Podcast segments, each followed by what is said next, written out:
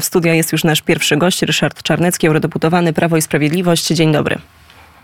Witam Panią, witam Państwa. No i przechodzimy od razu, bo dużo ważnych tematów przed nami. Wczoraj premier Donald Tusk mówił o, mm, o tym, że Unia Europejska powinna powołać wspólną inicjatywę e, obronną. Jednocześnie no, mamy kwestię Zielonego e, Ładu, który i, i coraz częściej mówimy o tym, że armia powinna być także zielona. Odchodzenie od e, przemysłu ciężkiego w Unii Europejskiej. Jak może wyglądać ta wspólna inicjatywa obronna, jeżeli spojrzymy na Unię Europejską, którą mamy dzisiaj? Sceptycznie podchodzę do słów premiera Tuska. On się wpisuje w to, co ostatnio e, jest w modzie. Chodzi o tę e, taką rewolucję ustrojową, która jest e, w Unii Europejskiej obecnie. Chodzi o głęboko głębokie, daleko idące zmiany w traktatach unijnych i wśród tych bardzo wielu Mm, poprawek do traktatów jest również mowa o stworzeniu facto pewnej alternatywy dla NATO. E, jeżeli to ma na myśli premier Tusk, no to jest to e, zabawa mm, dziecka z zapałkami, ponieważ w sytuacji, gdy trwa za naszą wschodnią granicą e, największa w Europie od II wojny światowej wojna, no to nam Amerykanie są naprawdę mega potrzebni y, i majstrowanie przy NATO, tworzenie jakiegoś, jakiejś europejskiej armii poza NATO, obok NATO, wbrew NATO, co wprost deklarują y, przynajmniej część inicjatorów tych, tej rewolucji ustrojowej unijnej, głośno o tym mówią, głośno o tym piszą, no to jest rzecz bardzo niebezpieczna. Z drugiej strony można e, postawić pytanie zupełnie inaczej. E, mamy ostatnie wypowiedzi Donalda Trumpa, który być może będzie e, ponownie prezydentem Stanów Zjednoczonych. Te wypowiedzi dotyczące tego, że państwa, które są niewypłacalne, nie będą chronione, a nawet by zachęcał Rosję do tego, aby na nie uderzyć. No naturalne jest, że w tym momencie orientujemy się, gdzie jeszcze szukać pewnych, pewnych zabezpieczeń. E, absolutnie się z tym nie zgadzam. Mówmy o konkretach. Donald Trump od lat, jeszcze jak kandydował w wyborach e, prezydenckich e, w 2016 roku, to wówczas, co warto podkreślić, bardzo krytykował państwa, które nie spełniają tego kryterium przyjętego na szczycie NATO w Davenport Walii w 2014 roku. To kryterium 2% y, PKB przeznaczonych na obronność. I bardzo ostro wtedy krytykował Niemcy Angeli Merkel, zresztą tych państw jest więcej, bo uważał, i no trochę ma racji, że tu amerykański podatnik łoży duże pieniądze na bezpieczeństwo Europy, a w Europie jest sporo pasażerów na gapę, jak to określał, którzy chcą się, że tak powiem, bujać na tym amerykańskim wysiłku finansowym, a sami, chociaż są państwami bogatymi, jak Niemcy, chociażby e, tego nie czynią. Żeby jasne... Ale są też tacy pasażerowie, przepraszam, że wejdę w słowo, jak Polska, która, jest, właśnie, która, która płaci. Ale właśnie o tym mówię. A z drugiej strony mamy wojnę za naszą wschodnią granicą i mamy teraz przyblokowanie, i to przez republikanów, pakietu pomocowego dla Ukrainy i wszyscy strategzy wskazują na to, że to może być taki, no, no niestety, kamień, który yy, zupełnie zakopie ca, cały, cały projekt. precyzyjnie. Donald Trump powiedział, że, nie, że USA nie będą bronić krajów, które e, same nie płacą na swoją obronność tego, co mają płacić do, do NATO. E, według amerykańskich analiz, jeżeli Rosja upora się z Ukrainą, e, zagrożenie jest z dwóch kierunków. To znaczy Rosjanie mogą pójść dalej albo na kraje bałtyckie i Polskę, albo na no, Mołdawię. E, I tutaj informuję, że Polska, która ma, przeznacza w tej chwili, no, dzięki rządom Prawa i Sprawiedliwości, 4% e, PKB na obronność, e, czy kraje bałtyckie, jak Estonia, Łotwa, Litwa, które przeznaczają 2% plus PKB na obronność, wszystkie te państwa te kryteria spełniają, a więc y, jeżeli patrząc bardzo precyzyjnie na zapowiedź Donalda Johna Trumpa, no to wówczas y, strachy na lachy nie ma się czego bać. Natomiast y, Donald Trump mówi to w określonej sytuacji, gdy, uwaga, nie tylko Niemcy nie płacą tych swoich 2% PKB, płacą 1,3 PKB na obronność, ale zapowiadają, że w najbliższych latach nie będą, nie będą płacić tych 2%. To samo czyni Królestwo Niderlandów, to samo czyni Belgia, to samo samo czyni e, Holandia.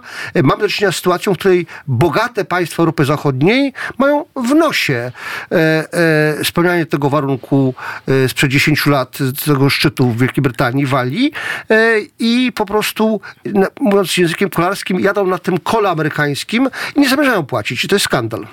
I to jest skandal, a z drugiej strony pytanie, czy opieranie się tylko i wyłącznie na Sojuszu Północnoatlantyckim jest wystarczające, dlatego że jak dzisiaj nawet czytamy sobie media e, chińskie, kolejne balony, które nie wiem, wlatują w przestrzeń powietrzną Tajwanu, wiemy, że Ameryka to tam tak naprawdę ma swoje główne interesy, że w momencie eskalacji, część analityków wskazuje, że może do niej dojść w jednej chwili, to znaczy, że Rosja mogłaby wykorzystać moment większego zaangażowania Stanów Zjednoczonych, które nie mają tyle siły, aby być wszędzie, aby być i na Bliskim Wschodzie, i tutaj, e, i tam, mogłaby uderzyć e, właśnie na nas. No to pytanie może o to, że te bogate państwa, które jednak są teraz rozbrojone, bo te państwa Unii Europejskiej nie mają żadnego e, przemysłu zbrojeniowego i wręcz od niego odchodzą, czy mówią o tym, że armia powinna też iść w zieloną stronę, jest to nie do zrobienia, no nie powinny też może trochę się zreflektować i o tym myśleć i może trochę trzeba przełożyć na bok te, te, te, te kłótnie i spojrzeć na to, jak na szansę też, aby mieć dwie drogi obrony.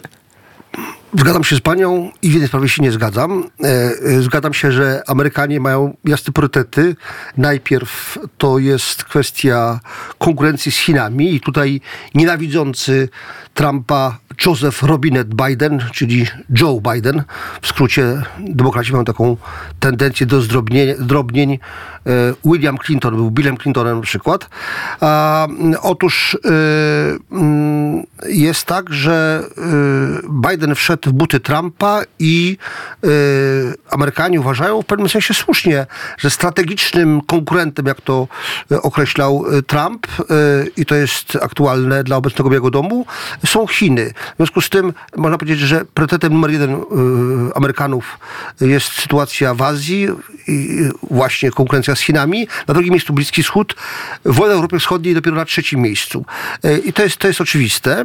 Mm, I to zresztą widać po o, y, tym, e, e, po kwestii tego, jak e, Kongres Amerykański deliberuje w sprawie finansów i pomocy finansowej. Natomiast zwracam uwagę po pierwsze na uchwałę Kongresu Amerykańskiego z grudnia, że prezydent USA nie może podjąć decyzji o wyjściu tego kraju z NATO. Po drugie, zwracam uwagę na bardzo silny wpływ ustrojowy, można powiedzieć, w Ameryce Kongresu e, USA, obu izb, e, gdy chodzi o politykę zagraniczną. E, Kongres ma tam znacznie większą rolę faktyczną w praktyce niż na przykład Sejm Rzeczpospolitej i Senat. I wreszcie jest ostatnia sprawa. Duża rola w polityce zagranicznej USA, Pentagonu i lobby zbrojeniowego. I mówię o tym, ponieważ to są takie pewne bezpieczniki, które nie pozwolą Donaldowi Trumpowi, aby dokonał rewolucji w tej polityce zagranicznej e, I odszedł w sposób jakoś istotny e, od zaangażowania amerykańskiego w Europie Wschodniej. To może być priorytet numer trzy, ale dalej to będzie jednak e, priorytet. Naprawdę strachy na lachy nie straszmy Trumpem. Kiedy był prezydentem, prowadził bardzo racjonalną politykę zagraniczną. Ja nie sądzę, żeby to się miało e, zmienić, a ponadto no to nie jest taki biało-czarny film, że Biden jest przeciwko Rosji, a Trump jest za Rosją. To bzdura, ponieważ Biden, przypomnę, no, sam parę miesięcy mówił temu o tym, że trzeba negocjować z Rosją, po czym po paru godzinach dodał pod pewnymi warunkami, bo mudracy powiedzieli, że tak, takie bezwarunkowe negocjacje to nie są rzeczą dobra, dobrą. I ten sam Biden przed e, napaścią Rosji na Ukrainę dał się Putinowi ograć jak dziecko na szczycie Rosja-USA w Genewie w lipcu 2021 roku. To prawda, że to nie jest e, czarno-biała opowieść. Z drugiej strony no, e, e, słowa być może przyszłego prezydenta, no, państwa, od którego też zależy e, nasze bezpieczeństwo i e, takie zdania muszą być komentowane i musimy się im I przyglądać dobrze, i to robimy. dobrze, a jakobym Tak. tylko prosił pana premiera Tuska, żeby no, nie szarpał amerykańskiego tygrysa za wąsy. Donald Tusk, Donald Tusk jakby to powiedzieć, no y, po angielsku y, tweet to jest ćwierkać. I tak, tak tweetuje, ćwierka tak beztrosko, atakuje e, Trumpa, atakuje republikanów.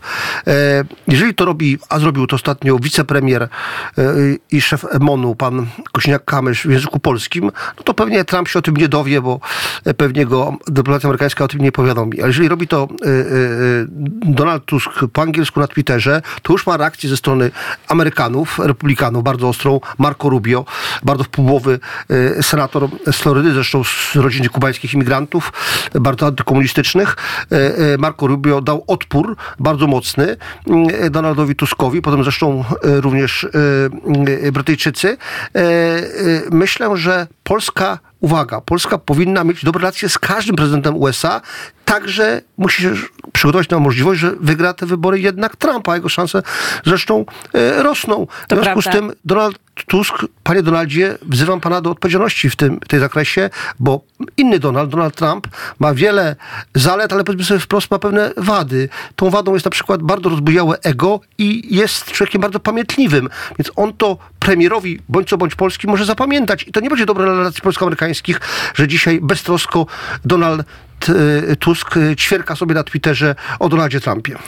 E, Spójrzmy jeszcze, panie pośle, na rolnictwo, na Unię Europejską, bo nie można nie skomentować ogromnej fali protestów, która przytacza się tak naprawdę przez coraz więcej e, państw. Czy to mm, może być pierwszy krok do czegoś większego, do naprawdę dużego buntu, no bo mówimy teraz o rolnictwie, ale tak naprawdę Zielony Ład uderza w wiele e, e, grup i, i, i czy to może być taki, taki punkt zapalny do czegoś większego? No, uderza w przemysł, y, przede wszystkim uderza y, również w pewne standardy y, socjalne. E, Uważam, że y, głos rolników nie będzie e, lekceważony. To jest zbyt duża siła. To zresztą widać, uwaga, po sondażach, gdzie na łeb na szyję poleciały sondaże a, zielonych, którzy są kojarzeni Zielonym Ładem, e, e, którzy są e, czwartą siłą w Europarlamencie, a w tej chwili są w sondażach bardzo daleko. Akurat tą niedzielę przegrali wybory prezydenckie. Mój kolega z e, Europarlamentu, Aleksander e, Sztub, e, je wygrał. E, Były szef e, MSZ-u Finlandii, były wiceprezes Europejskiego Banku Inwestycyjnego. E, Bardzo dobre, dobra wiadomość, no, nie tylko dlatego, że dobry, dobry kolega, ale e, także dlatego, że mm, i opowiadał się za wejście Finlandii do NATO.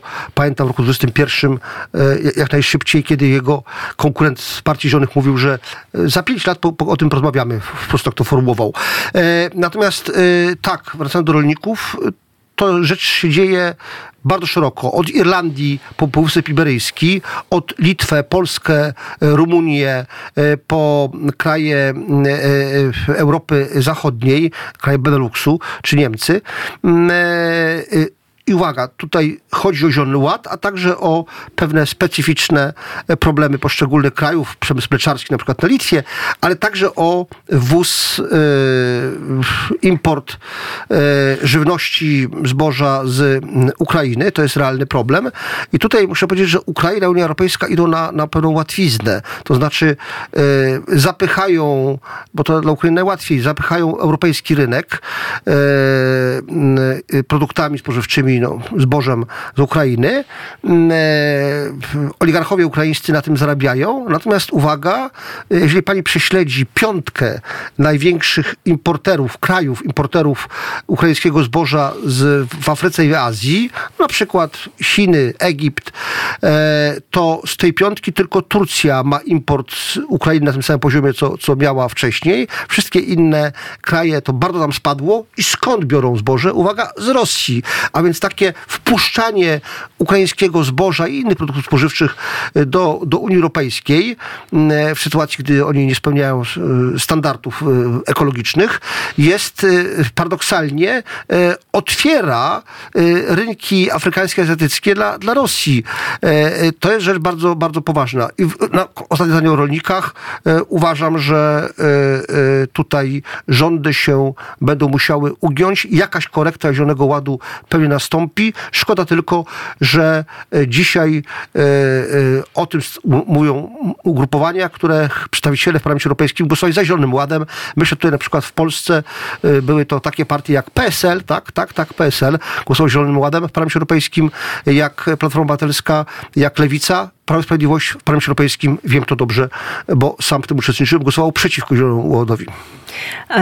I tutaj możemy postawić kropkę, chociaż może jeszcze warto e, dodać w kontekście tego zboża ukraińskiego, że 10 największych e, firm, e, no to są firmy z kapitałem zagranicznym, więc Tak te jest. pieniądze też nie, zosta nie zostają w Ukrainie, Dokładnie. a to był argument Niemieckie, bardzo... holenderskie, amerykańskie. Dokładnie tak, to są te największe koncerny. No dobrze, panie pośle, na zakończenie pojawiła się informacja, nie wiem czy już, czy już panu znana, minister Jacek Sariusz-Wolski będzie kandydował na przewodniczącego Parlamentu Europejskiego. Y, Mała korekta. y, Będzie, mam nadzieję, decyzja piątkowa podjęta w mojej obecności y, w gronie eurodeputowanych na spotkaniu z prezesem Kaczyńskim, że Jacek Saryusz-Wolski będzie szpicem kandydatem, czyli będzie mm, kandydatem naszej grupy politycznej, Europejskich Konserwatystów i Reformatorów, na szefa Komisji Europejskiej. A e, pięć lat temu e, EKR e, zgłosił Czecha Jana Zahradila. E, Wtedy myśmy Polacy, e, że tak powiem, nie podjęli decyzji, że to będzie Polak. E, Wtedy mówiono o dwóch nazwiskach, o, moim i profesora Krasnodębskiego. E, Wtedy wystawiliśmy Czecha, teraz uważamy, że powinien to być Polak. E, e, Czy będzie miał duże szanse? No, zobaczymy na pewno jednak dobrze, że chociaż sama instytucja szpicer kandydatów jest y, nie, instytucją nieformalną e, i nie wiem, czy ma znaczenie praktyczne bardzo wielkie, bo przypomnę, e, szpicer kandydatem Europejskiej Partii Ludowej największej frakcji w Europarlamencie był Manfred Weber, a potem i tak i tak Europejska Partia Ludowa wybrała kogoś innego, a była to, tą osobą pani Ursula Gertrud von der Leyen. E, e, Natomiast e, no, na pewno to, że Polak będzie tym kandydatem, będzie pozwalało jemu i Prawu Sprawiedliwości i, i Polsce pokazywać swoje racje na arenie europejskiej w czasie debat z innymi kandydatami, no być może także panią von der Leyen.